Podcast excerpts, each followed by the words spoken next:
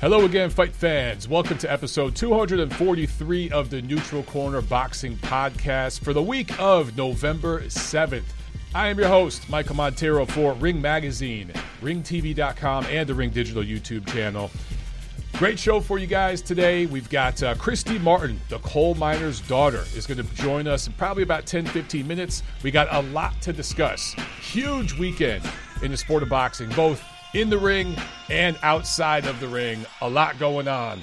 Uh, as usual, guys, I remind you please like, share, subscribe. That's what you could do to help me out. That is the best thing you could do to help out the show. Make sure you subscribe to the Ring Digital YouTube. Make sure you're clicking on the notification bell and all that good stuff. Also, uh, real quick shout out, a little celebration for Ring, man. Today we officially hit 100,000 followers on Twitter. So thank you for all you guys that that did uh, follow us on Twitter. We also have over half a million followers on Instagram. How awesome is that?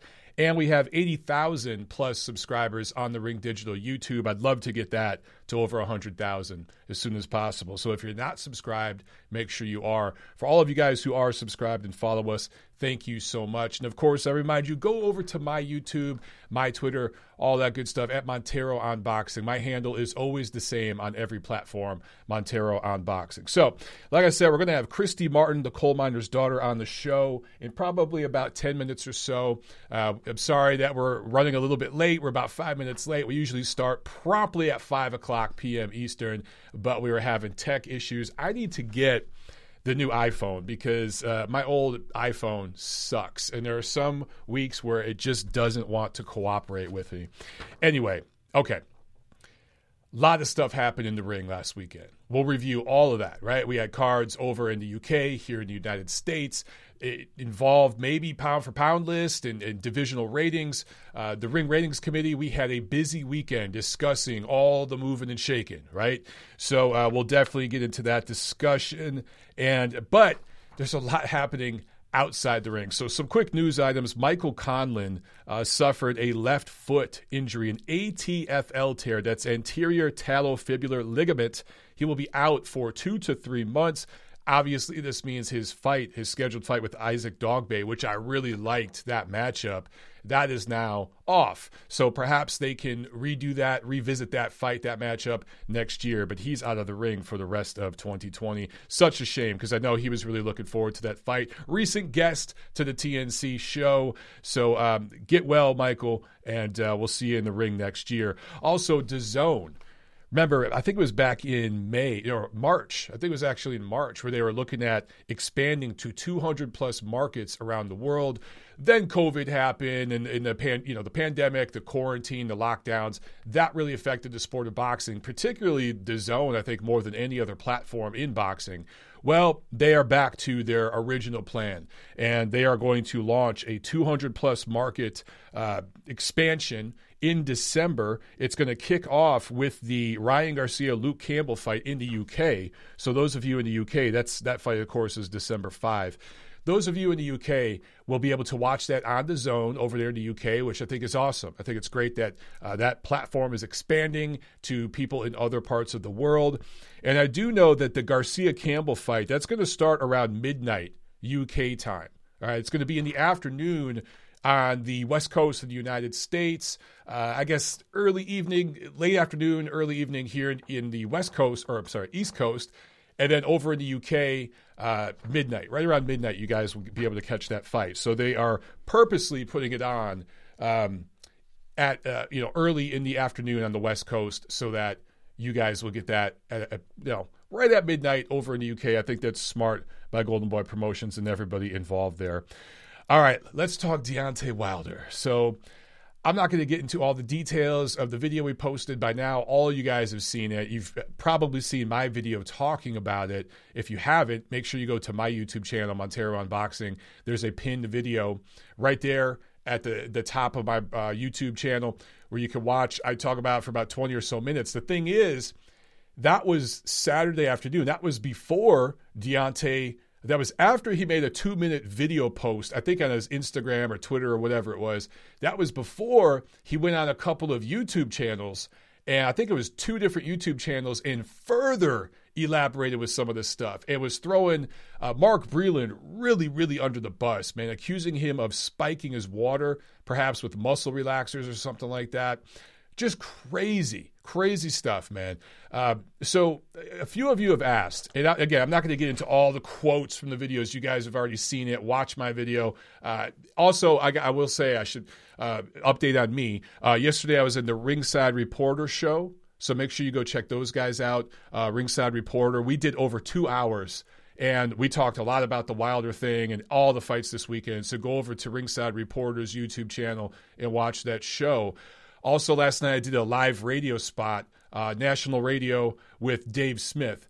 And I got that clip. I'm working on getting it chopped up, and I'll post it to my YouTube channel as well, where we talk in detail about uh, Deontay Wilder. And he actually plays clips right there on the radio show uh, from Deontay Wilder's interviews on these these YouTube channels, where he goes in with, against you know, Mark Breland. And I just don't understand the hate toward Mark Breland and, and, calling him a disloyal trainer. Mark Breland did everything he could to take Wilder, who, let, us face it, even if you're a diehard Deontay Wilder fan, he's pretty much a big right hand, and that's it. And Breland was able to take that. I mean, a great raw athleticism, obviously, height, reach. I mean, he's got tools, but his biggest threat, obviously, is the big right hand. And Breland was able to mold him into a world titleist, a world title holder defended that title, you know, yeah, it was B and C level opposition, and a lot of that was political. The WBC working with Al Haymon, I, I get that, but Mark Breland steered that ship, and he was the one who was in there giving the technical know-how and and straightening uh, Wilder's punches and everything. He didn't always listen to Mark Breland if you watch some of Wilder's fights, but man, to throw him under the bus like that just insane. And to talk about spiked water and everything and the glove situation which is hilarious because a lot of people talking about that, including Wilder, seem to be ignoring the fact that Jay Deas, his other trainer, the other guy in his corner who stayed on the team, was in Fury's dressing room watching him get taped up and gloved up, along with Nevada State Athletic Commission uh, officials. And everybody signed off on the gloves. So d- the thought that apparently uh, Fury stuck an egg weight in his glove and all that, man, that is just crazy. That's insane. So I, I really don't know what to say. I know a lot of people are having fun with this and trolling. And yeah, I changed. I had some fun changing my name on Twitter this weekend. It was Michael Eggweights Montero. Then it was Michael Spiked Water Montero. I'm having fun with it. But I also posted a tweet today and I pinned it to the top of my Twitter profile just saying, look, man, someone needs to have a talk with Deontay, like a serious talk, because somebody on his team, somebody that cares about him, needs to talk to him because I think it's very, very evident that uh, he's not over the loss emotionally, mentally, and he's not dealing with it in a healthy, productive, positive way. He's struggling. Uh, he does not look well. The video that he posted uh, this weekend, he doesn't look mentally fit in that. Just look at his facial expressions, his eyes, and everything else. Compare that, his mannerisms, his, his speech to the guy you saw in interviews five years ago. He doesn't look like the same dude. There, there's I don't know if it's depression, things like that going on. But you know, Anthony Joshua, after he lost to Andy Ruiz, he hired a sports psychologist or psychiatrist, whatever one it is. Psychologist, I think it's psychologist or psychiatrist, whatever. Sports psychologist. Tyson Fury has been very, very open and Frank, in, you know, in, in, talking about the fact that he had to seek professional help with his emotional demons and his depression and bipolar disorder and all that. So if Anthony Joshua can do it and Tyson Fury can do it, I think Deontay Wilder and his team seriously need to consider getting him professional help. I'm not saying this to troll. I'm not saying this to be a dick or to, uh, to speak negatively about Wilder. I think it would be a positive for him because clearly he's not right. And a lot of you guys have asked me, is he doing this as some masterfully elaborate troll? I don't think so. It doesn't make sense. It doesn't make sense, the timeline of events, okay? The timeline of all these posts, because this wasn't the first odd posts. Go back to this summer. He made weird posts talking about himself as a king, as a leader of a community, and all these things. Now, is he a leader in his community um, as a role model for kids and everything? Yes, of course. But he, I think, I really, really, truly think, look at who he's doing interviews with right now. It's these YouTube channels, this community of YouTube channels. They call themselves the LDBC. Some of them are good, some of them are not, but there's a lot of propaganda and tabloid fodder over there. They're not the only ones. There's plenty of other YouTube channels that engage in that. And YouTube communities, I should say. But there's a lot of craziness over there, and conspiracy theories and the Glovegate stuff and the heavy suit stuff and all this all this crazy conspiracy stuff floats on those channels.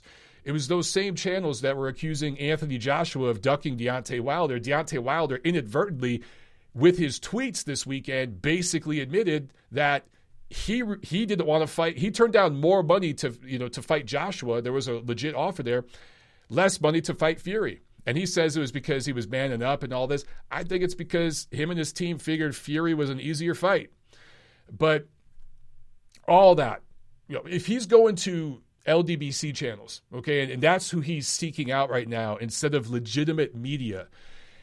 If you had a real bone to pick with Tyson Fury, number one, wouldn't you be seeking uh, legal proceedings? Wouldn't you be talking to the authorities? Wouldn't you be hiring uh, people to seriously investigate this? Private investigators? Wouldn't you be going to the FBI? I mean, this is high level stuff, right? This involves a state athletic commission, right? If all this conspiracy, Man, I'd be on the phone talking to those sorts of people.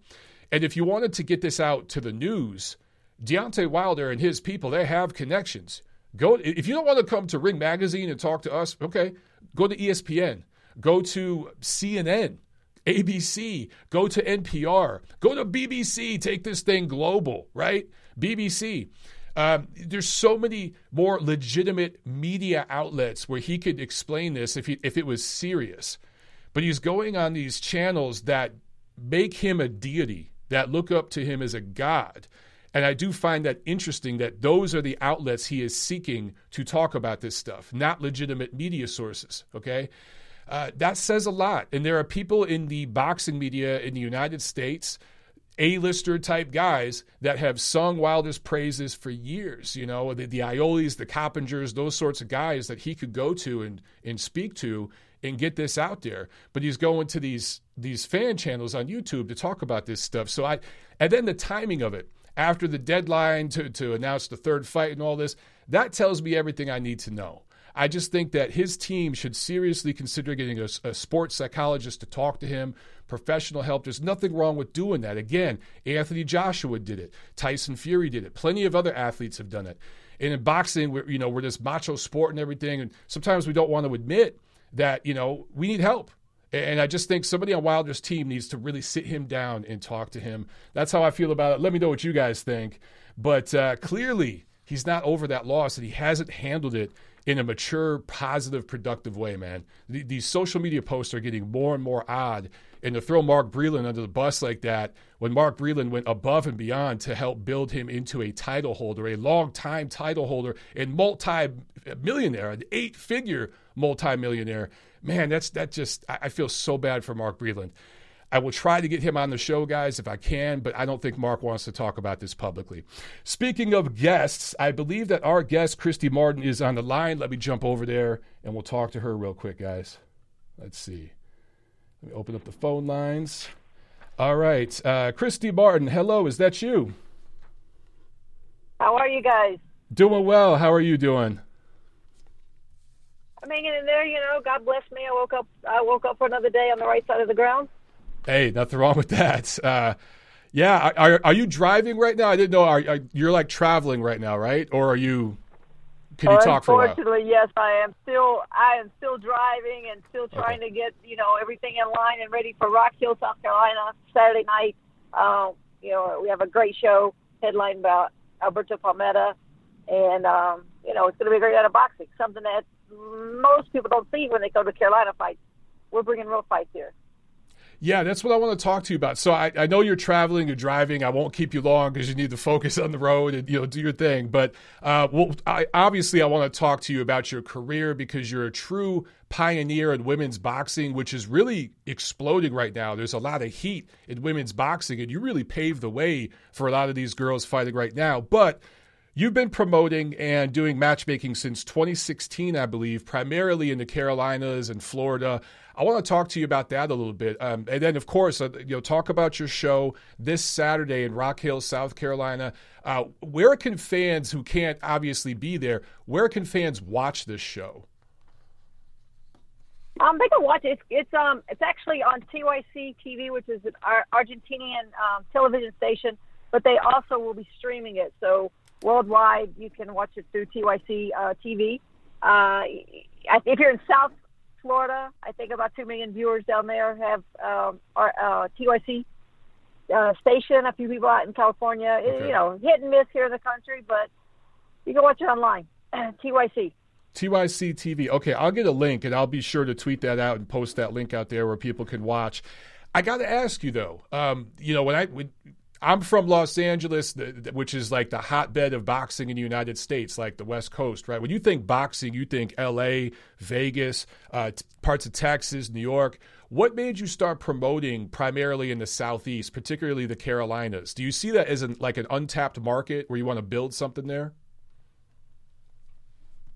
Well, it's a double-edged sword. The Carolinas, you know, most everybody that knows about boxing in, in either North or South Carolina, they know it's it's a way to come here and build a fighter and and basically bring them bum after bum after bum. but that's why I'm trying to explain to the people that are from the Carolinas that why do you want to be known as that? You know, let's let's be real fighters. So I've tried to change the uh, the thought process of the, the trainers, the fighters that are here in the Carolinas. Say, hey, I'm not just here for somebody to build a record with. I want to be a good fighter too. Um, but it's limited. I mean, it's first of all, it's a, it's a mindset that's tough to change, and I'm not. I don't see it changing actually.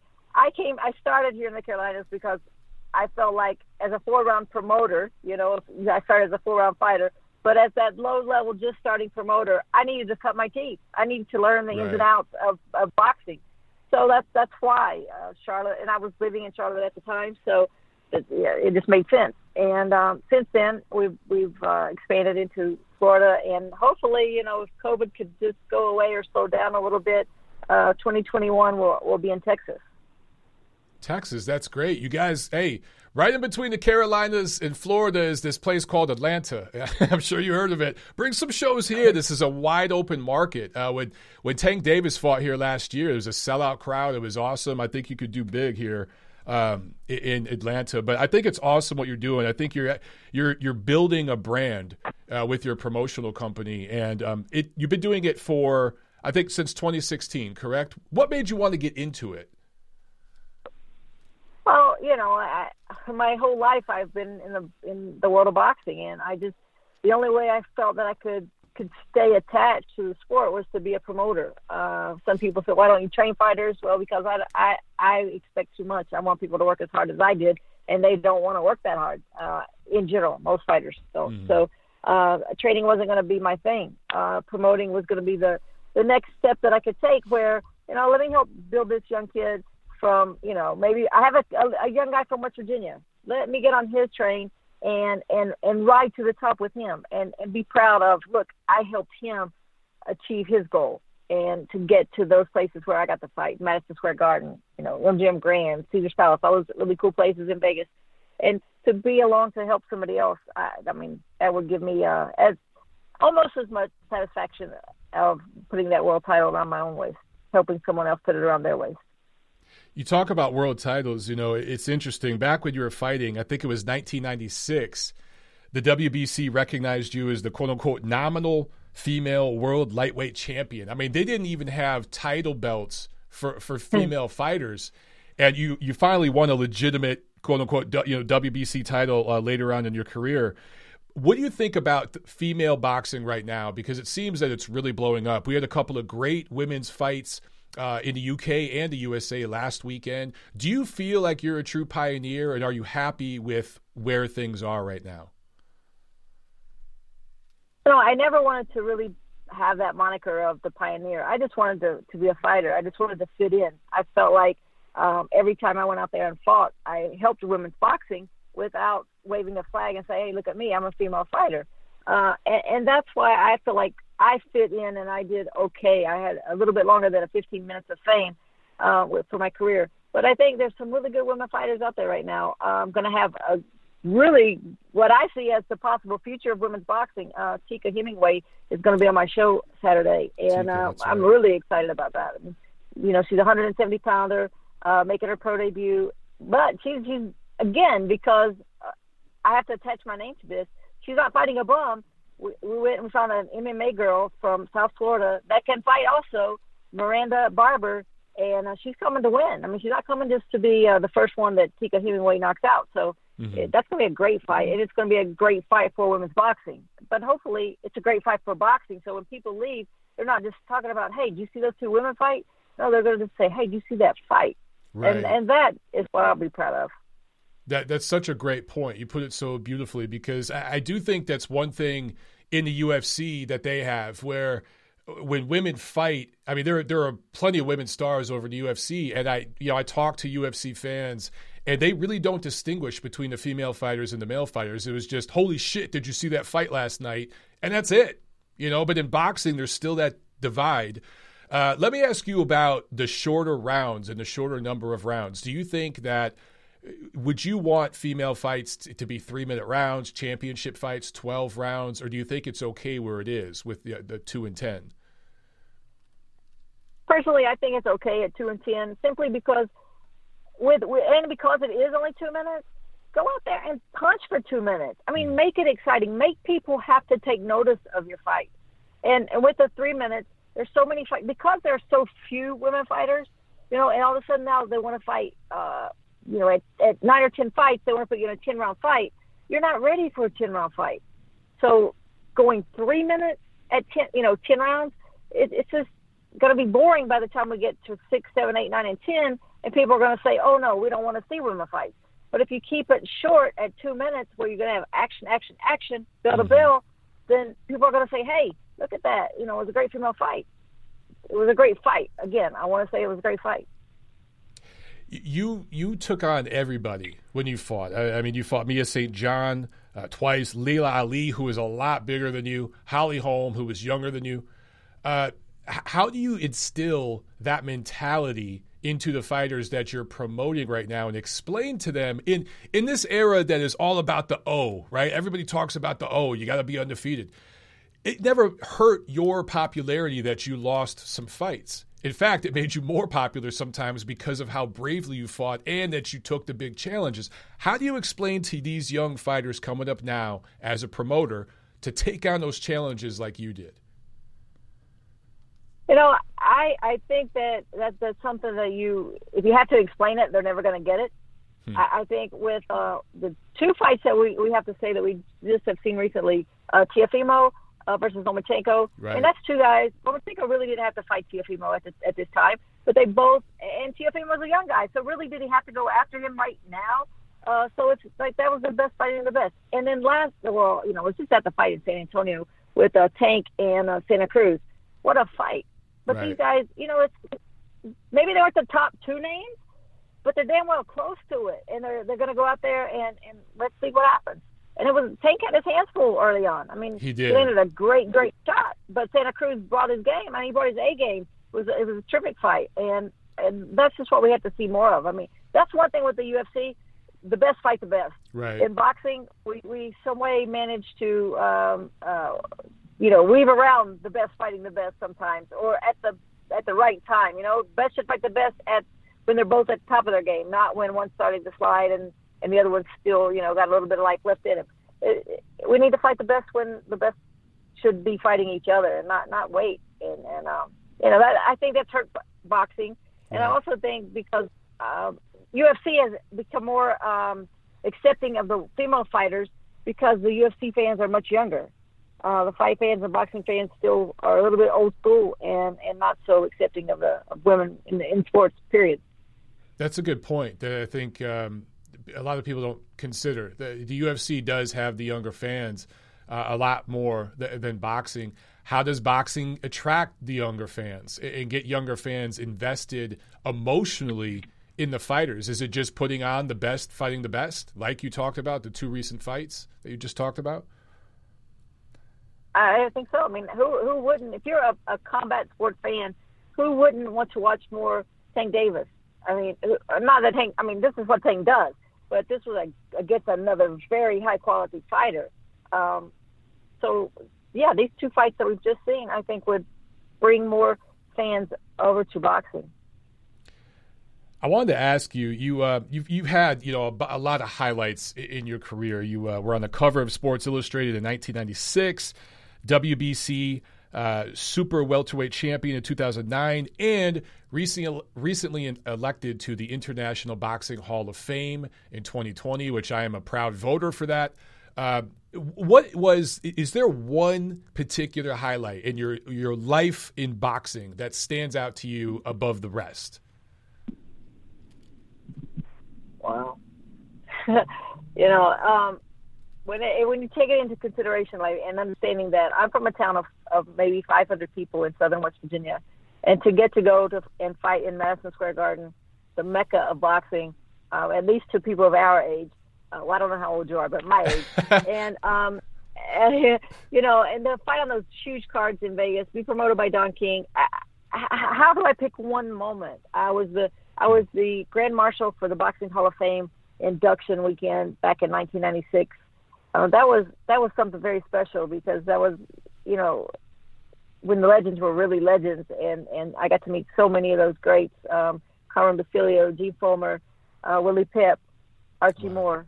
Uh, wow. You know, to be in the the presence of those guys and to listen to them talk uh, fight stories was unbelievable. So uh, it's just hard for me to say what one moment would um, would stand above everything else. Even being inducted into the Hall of Fame um, for 2020 was great, but it just fit into all these other awesome things that it's unbelievable that I was able to to um, have happen in my life. Yeah, I mean, it's got to feel almost like a, a giant blur. Uh, those fights at MSG back in the day, that really was when MSG was still truly the mecca of boxing, and uh, those were just fun events. That era was so much fun, and I hope that we can get back to that. How, how do you feel about the business of boxing in general post COVID? You know, post quarantine and everything. Do you think we're healthy? Do you, what do you think we could do better? What could we do less of, more of, etc.? It, it's just tough. I mean, I, it, like Top Rank and then those guys, the, the big fights on Showtime. That that the promoters are getting paid enough money that they can just do the, do a bubble and have the fighters in their camps quarantine for the week before, maybe two weeks before the fight. That that would be the that's the perfect way right now, in my opinion. But us, a small time uh, promoters that are just trying to get to that level, you know, we we have to uh, we have to count on those ticket sales. So we have to be right. able to have a few uh, a few spectators come in and it makes it hard. And uh, business wise, it's hard to find sponsors now because uh, you know so many people are hurting. Everybody, we're all in the same boat. COVID has us all um, hand, handcuffed. Hopefully, um, I think it's going to be midway through 2021. We'll, okay. we'll start seeing things pick up. Uh, but I, I think we're still, you know, we still have a few months to go. Tough times. I hope it starts Wednesday. I think I think a lot of this crap is with the election. It's political. Whoever the hell wins, I hope they just start cleaning this crap up. But uh, okay, I, I, know you're traveling, so I don't want to keep you much longer. Thank you so much for being on the show. Real quick before I let you go, remind everyone of your show this Saturday, uh, where it's taking place, and where they can watch it. Rock Hill, South Carolina, at the Rock Hill Sports and Event Center. Um, we're extremely excited. We have betus.com on its sponsors. Cure, the vape shops, are um, all the ones around uh, Charlotte are on board with us. It's going to be a great night of boxing. We have 13 professional uh, fights. Tickets are at eventbrite.com or uh, you can walk up and, and, and get a ticket. It's going to be a great night of fights. We'll have plenty to, to drink, plenty to uh, eat, and uh, again, great fights because that's what we do at Christy Martin Promotions and Pain Boxing Series. We're all about making real fights. That's awesome. Thank you so much. And TYC TV, everybody, that's where you can catch it and stream it. Uh, Miss Martin, thank you very, very much for being on the show. Thank you, guys. Have a good one. All right, there she goes, the coal miner's daughter. Uh, truly one of the all time great female action fighters ever, not just in boxing, all martial arts, all combat sports, and was so gracious to call in while traveling because she's got a show going. And let me tell you guys something. The fight week as a promoter is insane. So for Christy Martin to call it during fight week while driving, pretty damn cool. So thank you so much to her and um, to to everybody that, that, helped me put that together. And um, okay, guys, so I am operating at maybe 15% battery right now. So we're going to have to fly through this. It's going to be a short show. I apologize. We're having some tech issues today. Uh, full disclosure a hurricane blew through here. It was a tropical storm by the time it got to Atlanta. But last week, our power went out, and our power was out for several days, and we're still getting caught up with everything. It's just been an absolute insane asylum around here. So, okay, we talked about the news. Let me get to the fight review real quick. Uh, super chat pledge from Deed3440. Thank you so much, Deed. He says, I'm calling it Inoue, undisputed 118 pound champ. I, I really think so, man. I really think Inoue proved that he is legit. We already knew he was legit, but he further solidified that. So let's jump right into this review, man. Um, Friday, real quick, before we get to Saturday, Friday, October 30th, Golden Boy had a card on the zone from Indio, California. Jaime Munguia, KO6 win over Tureano Johnson. That was a fun fight six rounds through. That was a fun, competitive, close fight. Tureano Johnson did well. I thought Jaime Munguia did well in spots. He just was kind of inconsistent and let the old man kind of uh, get walk right into him, and he should have worked behind the jab. He's still learning how to keep distance. It's easy to keep distance when you're going forward. It's much more difficult to keep distance when you're going backward, but particularly you know, a friend of mine texts me during that show and he goes, Man, Munguia does not move to his three or to his nine, meaning he doesn't move to the right or to the left. There's zero lateral movement, it's just straight back and forward. Once he learns to move laterally and w- once he learns to keep his distance moving laterally and moving backward, I think we'll have something. I just don't think Jaime Munguia is ever going to be on that level. He's just not that guy. You know what? So what? He's right on the bubble of the top 10 in the middleweight division. I'm ready to see him fight a top 10 guy. I think that he'll be competitive and fun against anybody just because of his size and strength. He does have some athleticism, some pop in his punches, and so far he has shown a really good chin. I actually think his chin will be more sturdy at 160 because he was absolutely killing himself to make 154. Also on this card, Rashidi Ellis, unanimous decision win over Alexis Rocha.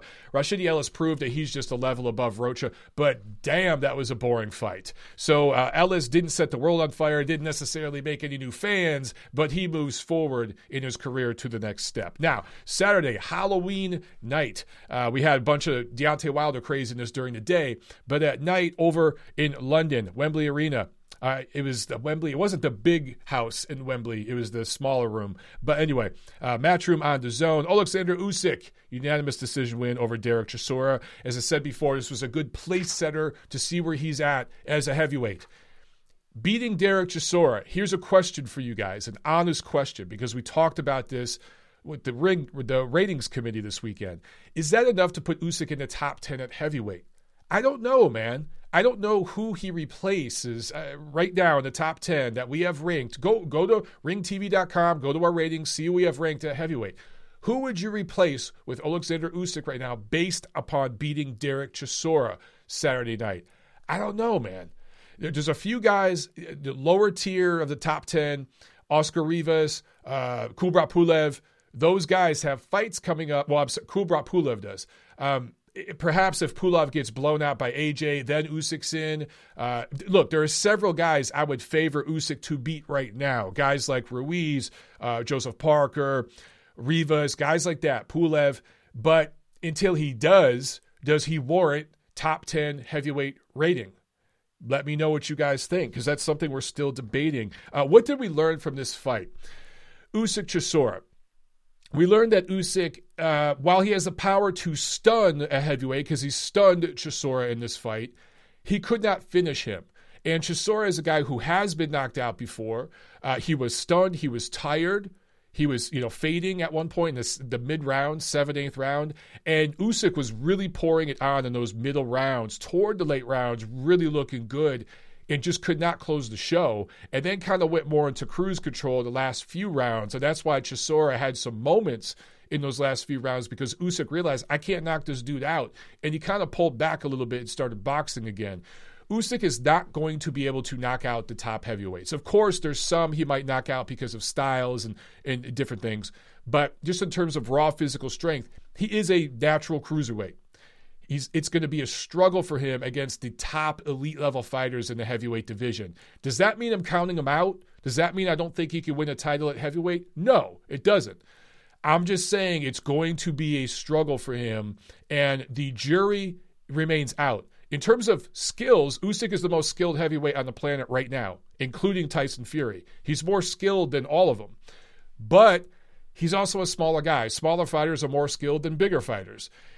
Going up against someone like Fury, who's 270 pounds, going up against Anthony Joshua, even Deontay Wilder, he's going to struggle with the size and the length. Actually, Wilder wouldn't be a, he's probably weighs the same as Deontay. If he could get inside of the right hand, I think that he would he could probably beat Deontay pretty clearly. But AJ and Fury, those are tough fights for him, man. He's he's away from that. Right now, he just needs to focus on the top 10 guy and let's see how he looks and let's, you know, revisit this when we see him against a guy like maybe Joseph Parker or somebody like that.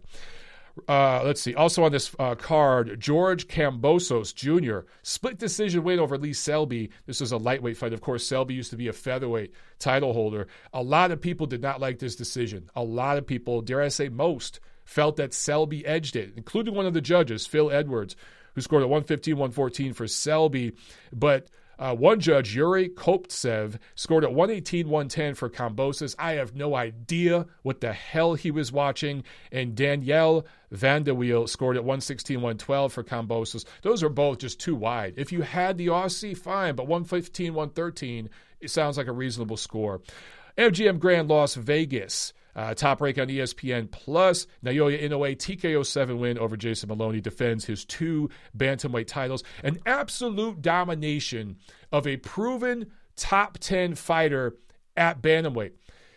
Why do I make that point? Because I'm going to talk just in a minute here about Gervonta Davis and Leo Santa Cruz, and there are elements of that fight. When you look at what Inoue did against Moloney, I'm more impressed by that than what Tank did against Leo Santa Cruz. Leo Santa Cruz is a better fight than a better fighter than Jason Moloney. However, Jason Moloney is a proven top 10 bantamweight, and people are forgetting that Inoue started at 108, junior flyweight.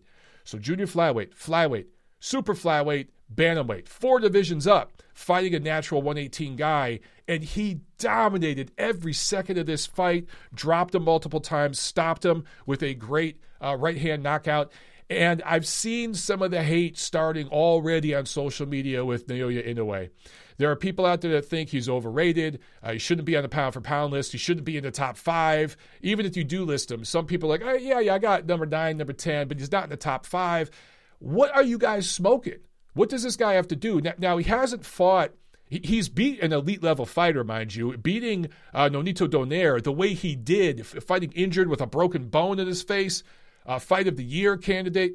That was a huge thing. And that was a finale of a tournament. To come straight off of that, to come to the United States off a one year layoff, essentially, and, and, and surgery, you know, repairing an injury, to come off that and dominate a top 10 guy like this, man, that is pound for pound level shit, ladies and gentlemen. I don't know why. I'm starting to see some haters with Naoya Inoue, and I don't understand it. Now, PBC on Showtime pay per view, Alamodome, San Antonio, Texas. Gervonta Davis, KO6, Leo Santa Cruz, 130 pounds. Number one, I love that Gervonta Davis took this fight seriously. A lot of people thought he looked bad at the weigh in. I thought he looked great at the weigh in. That's the best I've ever seen him look. He looked better for this weigh in than he looked last year weighing in for Gamboa, where he had to weigh in at 135 and didn't make weight. He looked better at 130 weighing in for Santa Cruz because he did it the right way. So he took that seriously. However, we shouldn't be congratulating him for that. I see people uh, on Twitter that were going, congrats for making weight. Dude, that's what professional fighters are supposed to do.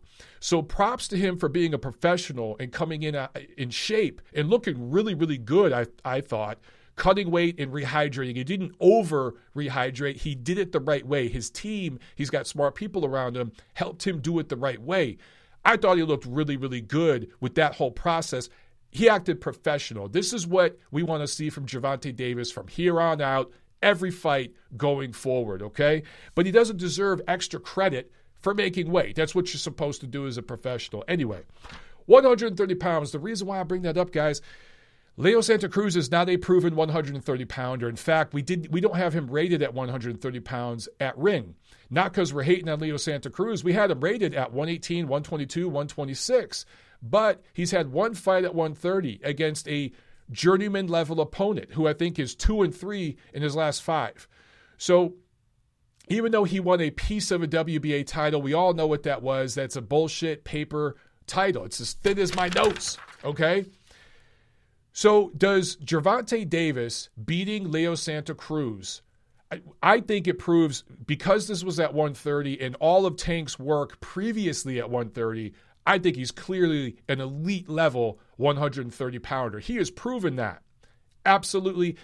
Right now, we're debating whether to rate him number two at 130 or number three or number four. We're, we're arguing the placement, but he's going to be rated inside info, guys.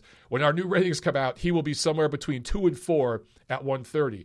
He's proven that. But was this a pound for pound level win? When? Your opponent is the one making all the pound for pound concessions. Leo Santa Cruz, older, more faded, more shop worn, moving up in weight. You know, Leo is the guy moving up in weight, fighting the naturally bigger, younger, stronger, more explosive guy. Leo is making those concessions. So, in this case, I just don't know if this was a pound for pound type of performance where Tank should now enter the top 10. All that being said, so well, let me back up real quick. What Inoue did against Moloney, I certainly think was a pound for pound level uh, win when you consider everything I said about him coming up in weight, winning a tournament, all those things, fighting a proven top guy in his division and beating him so soundly. With Tank, yes, he got the explosive knockout, and it's a knockout of the year candidate. For me, Povetkin Whyte just edges it, but if you have Tank's knockout over Santa Cruz as your 2020 knockout of the year, of the year, no argument from me. Perfectly logical. It was an amazing knockout. It also showed levels that Leo Santa Cruz doesn't have because Tank kept hitting him with that left uppercut, and, t- and Leo Santa Cruz couldn't get out of the way of it. However, in terms of rounds, at the end of that sixth round, had Tank not landed that big uppercut, guys, this was an even fight. I know plenty of people out there that said they had it four rounds to two for, for Leo. I personally had it even three rounds apiece. That's how I was going to have it scored if that knockout wouldn't have happened. So when you're splitting rounds with Leo Santa Cruz, who's been a very good fighter, never a great fighter, but a very good fighter, four division title holder, but never a champion of a division, never the man. He's never beat well, he's beat one elite level fighter, and that was Carl Frampton. And that was a close fight in which, again, uh, Leo Santa Cruz had all the promotional advantages and physical advantages. Carl Frampton uh, was a smaller guy. Um, and then when you look at the location of that fight and everything else, great performance by Leo, though that's his best win. But that was 2017. In the last three years, look at look at his resume. It's not very good. So based upon this performance, splitting rounds with Leo, and then landing a great shot that he didn't see coming and knocking Spark out. That's exciting. That's explosive. But take away that knockout and look at the action. Gervonta Davis's eyes were swelling up. They were closing up. He was getting tagged. Now, what happens when he gets tagged like that against Miguel Berchelt? If Leo Santa Cruz could put hands on him, what does Le- uh, Miguel Berchelt do to him? I want to see that fight.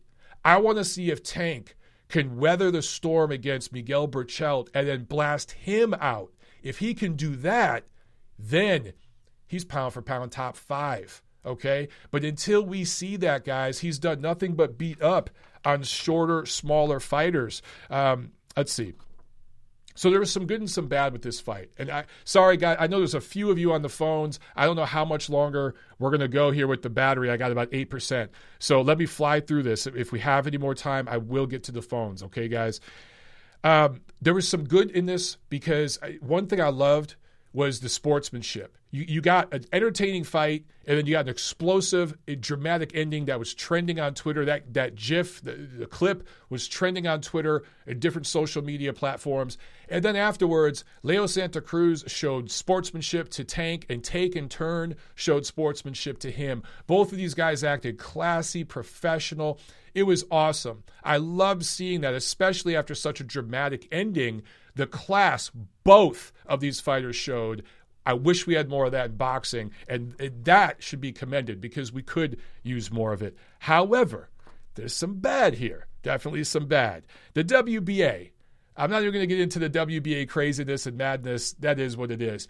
But some of the promotional propaganda that bothers me. So I didn't like that this fight was on pay per view. It's a shame. I wish it had, it had been on regular Fox. Imagine if Gervonta, I'm going to be that guy, but imagine if Gervonta Davis scored that emphatic knockout on regular Fox on Saturday night. Uh, that would be huge, ladies and gentlemen. It'd be a clip on Sports Center rolling over and over and over. Imagine that performance, that fight and performance on regular Fox versus Showtime pay per view, where maybe 150, 200,000 people bought it. Much, much different than what we saw with uh, Teofimo Lopez beating Vasily Lomachenko in front of 3 million people live on ESPN. Huge difference. So I don't like the manipulation of the fans. Uh, there, there was an interview at Floyd Mayweather where he was asked about Teofimo Lopez and Tank Davis fighting. And he said, Well, yeah, we'll do that, but we're the A side, he's the B side. So so we're going to get all the money. And guys, right there, that's basically the Twitter call out. That's saying, I'll fight him, but that basically, I'll translate for you. That means, no, we're not fighting him. So I don't like that manipulation. And it's not that Floyd Mayweather and, and, and Leonard Ellerbe and Al Haymon and PBC are the only guys that do this. Every single promotional outfit in the sport does it, okay? But there is a track record here. And what I don't like is that in this era, you fight once on pay per view, and suddenly now you're a pay per view attraction. That's going to be the negotiating process going forward. They're going to say, well, Tank Davis fought on Showtime pay per view. He's a pay per view fighter. So dollars got to be here. If we're going to fight your guy, then we're taking this much of the purse, et cetera, et cetera, because we're a pay per view fighter. When the hell did this shit start? Being a pay per view fighter used to mean that you were a superstar. That's another word that's overused in the sport right now. There are maybe two or three superstars, maybe, in the sport of boxing today. Maybe. That's a stretch, okay? The biggest global name in boxing right now is still Manny Pacquiao. If Floyd Mayweather came back tomorrow and fought the Domino's Pizza Boy, he'd still be the biggest name in boxing right now. Those are the two last crossover superstars in this sport really. Okay, and Canelo's close, but not not there. He's not a crossover. Canelo Alvarez can walk down the street in Boston, and people think he's just some Irish kid from the neighborhood walking around. A lot of people would know who he is outside of the Mexican American fan base and diehard fight fans. Uh, they would know who he is, right? You can say the same thing with Anthony Joshua outside of the UK. Now, because of Fury's win over Wilder, he's starting to become maybe the next crossover guy. There are opportunities. Terrence Crawford, Errol Spence, if they ever fight each other, perhaps one of them. If Spence fought Canelo or something like that, it's been talked about. Uh, perhaps he could become a crossover guy. But Tank Davis is nowhere near that right now. He moves the needle. He's a proven ticket seller, but he's got to do half a million to a million pay per view buys before I'm going to call him a superstar in the sport of boxing. And he's not there yet. So the fact that the A side plus B side stuff is already starting, that lets you guys know what the business plan here is. It's going to be low risk, high reward, manipulate and milk the fans. Oh, we're fighting against Leo Santa Cruz. We're fighting a four division champion. No, a guy like me who's a diehard fight fan, I know what, what I can read between that shit. I can see the gray area between the, the black and white. Okay, I can see the fine print. Leo Santa Cruz is a four time title holder. He was never the champion of a division and he's an older, smaller guy, et cetera, et cetera. This is the sort of manipulation of fans that drives me nuts. And you can see that's the business plan now with Tank Davis, who is an eight year pro. Solid win over Jose Pedraza, who is actually a top guy in his weight class when he fought him. But his other top two wins over Yuriorkis Gamboa and Leo Santa Cruz right now walking around are natural featherweights. And they both started, uh, well, Santa Cruz did lower on the weight scale. So that sort of thing drives me nuts. And I just hope that the powers that be promoting uh, Tank Davis get him some big fights against top 130 and 135 pounders going forward. Okay, real quick preview, guys.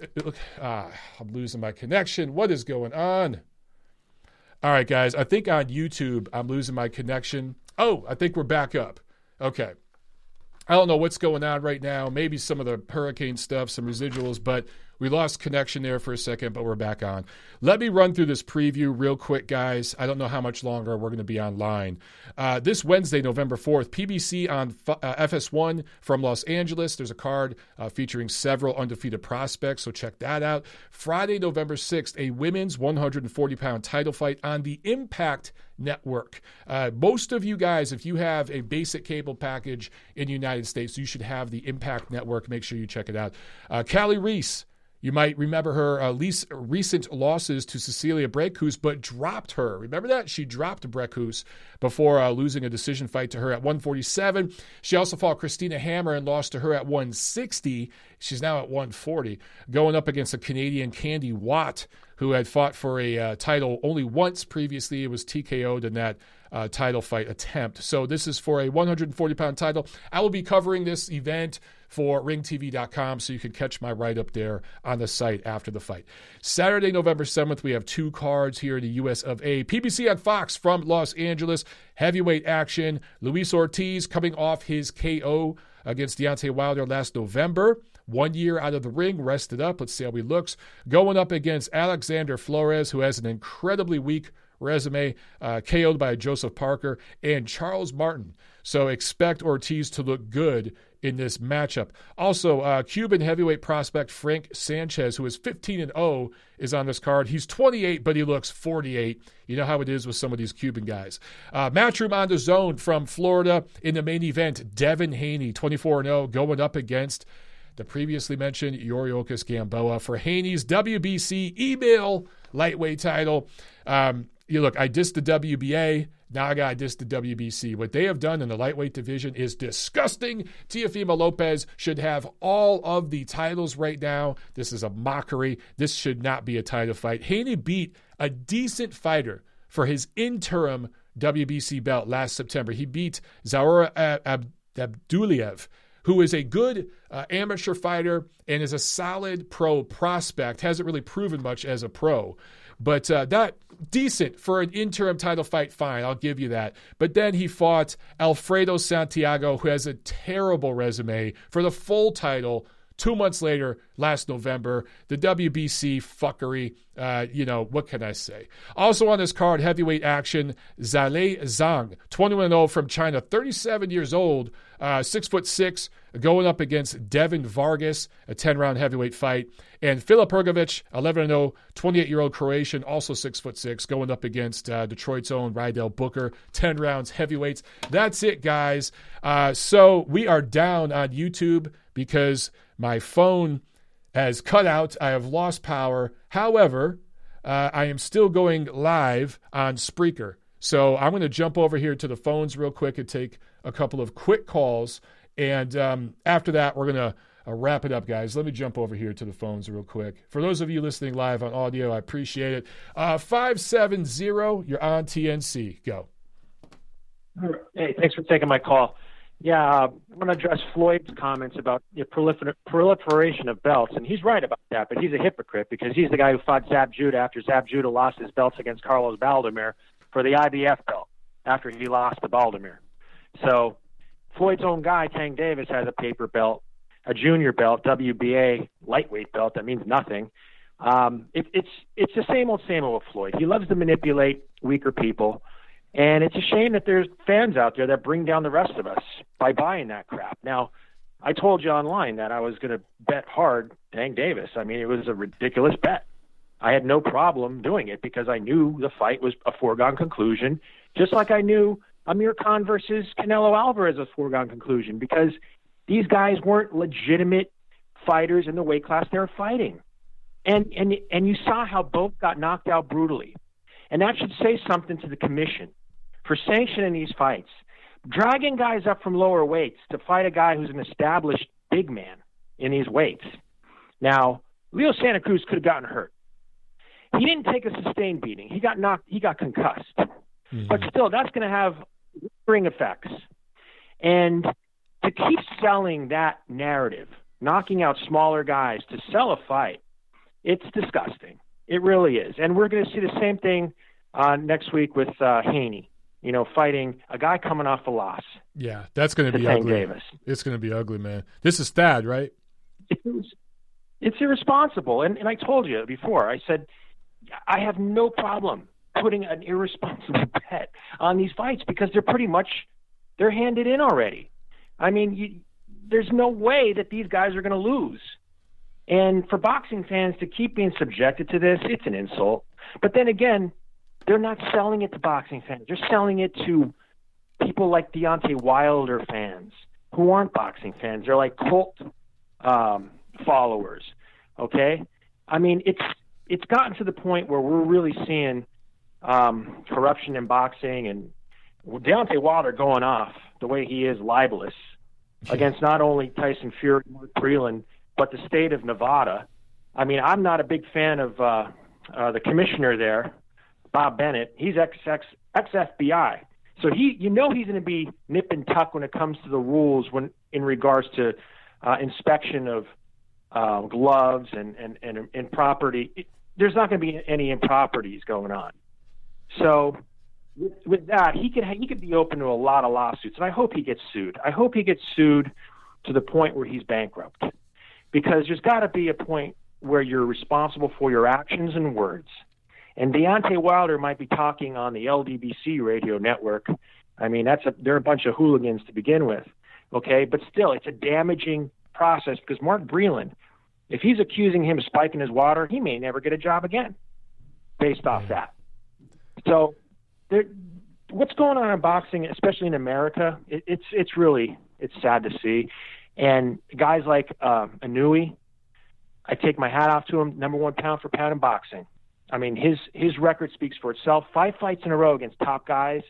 I was sweating that out because I had a big parlay with him, and I thought Moloney was going to give him give him the goods, but he came and he destroyed him. Right.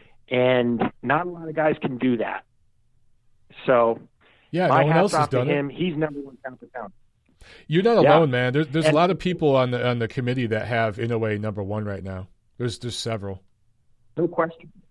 And and people who are talking Crawford, come on, let's be honest. He's never fought an A-list fighter. His best opponent was Postol, and he's fighting a guy Kell Brook who's shot, completely shot, who doesn't even have a trainer.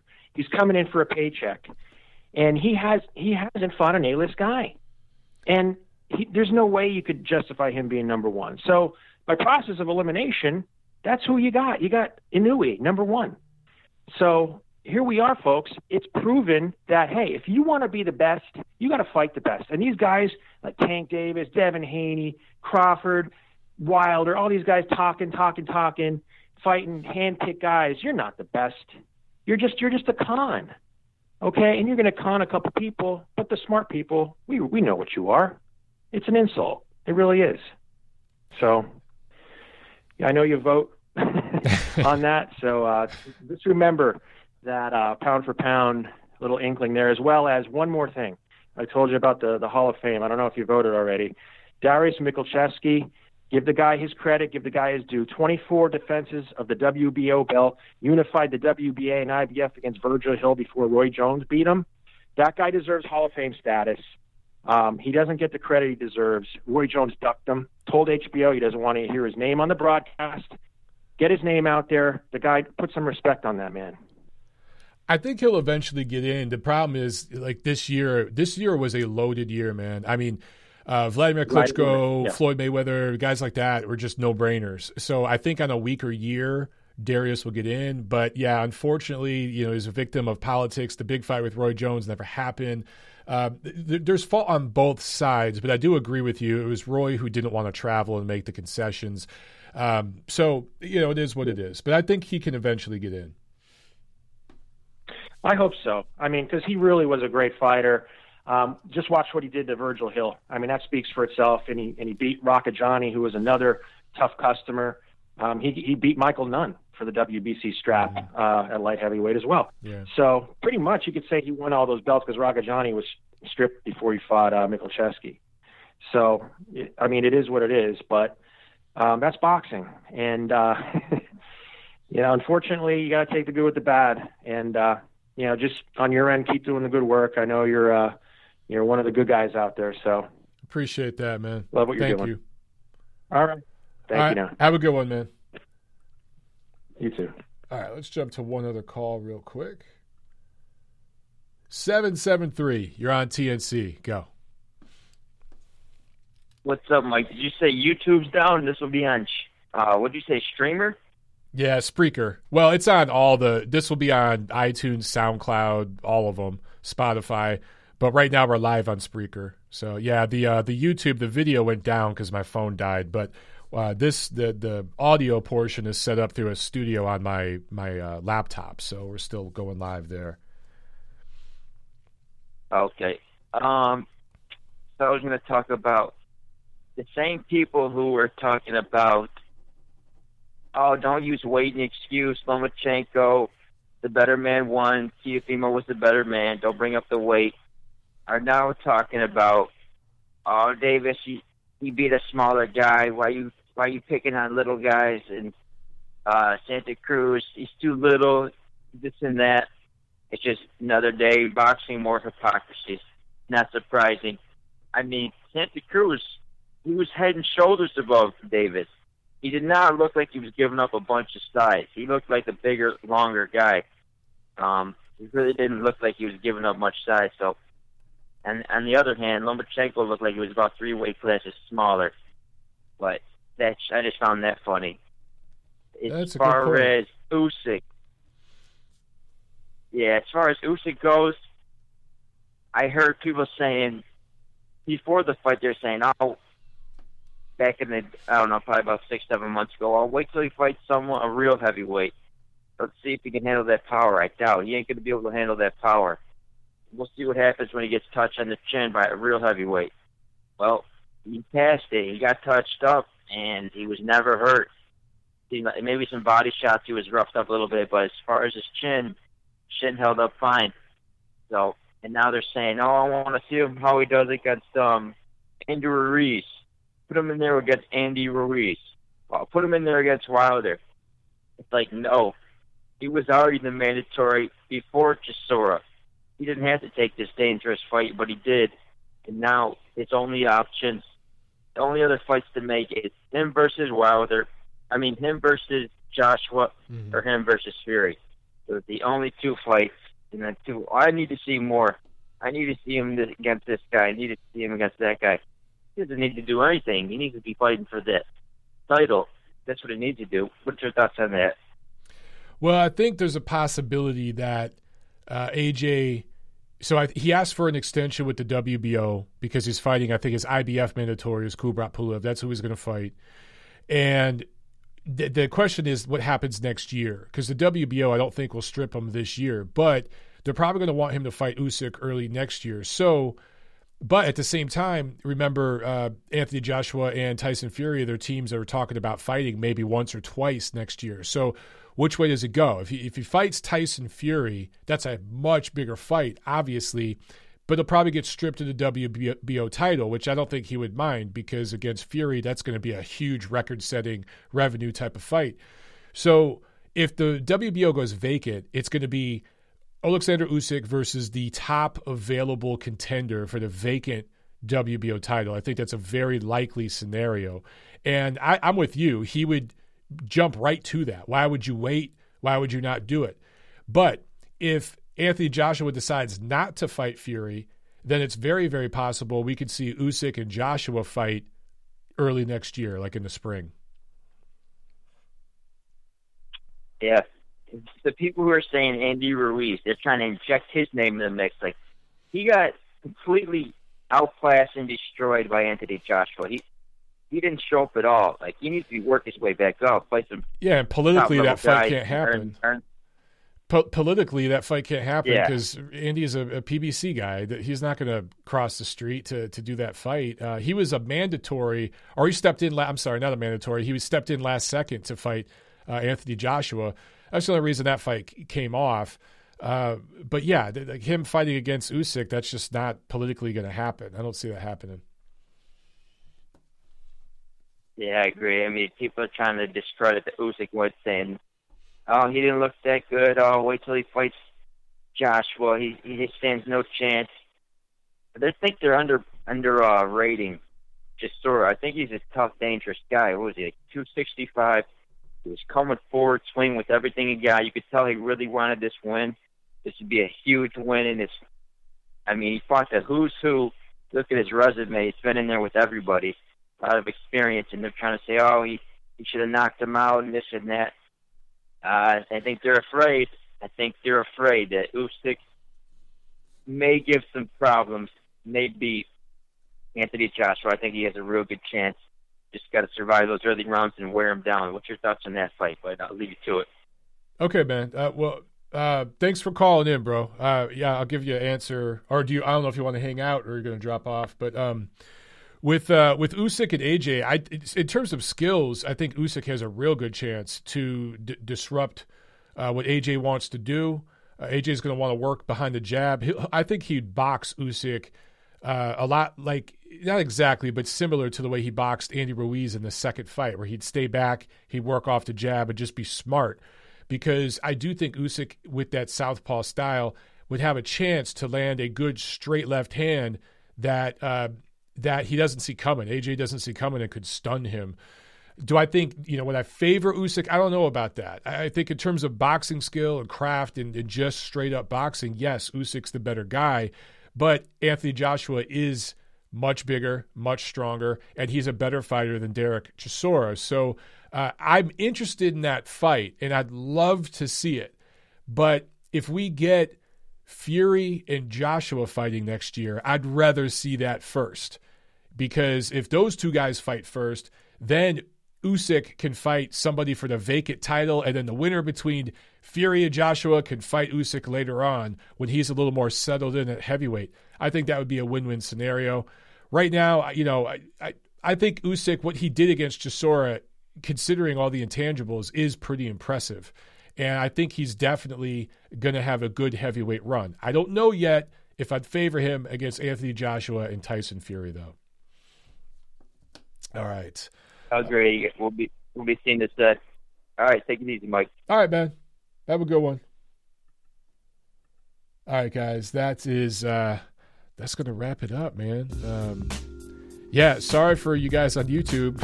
Just man, tech difficulties, ladies and gentlemen. As much as I prepare something always breaks. That's just how it is with technology. But uh, that's why we also do the audio version. We do video and audio for cases like that. So, anyway, uh, hope you guys enjoyed the show, and we will uh, be back next Monday.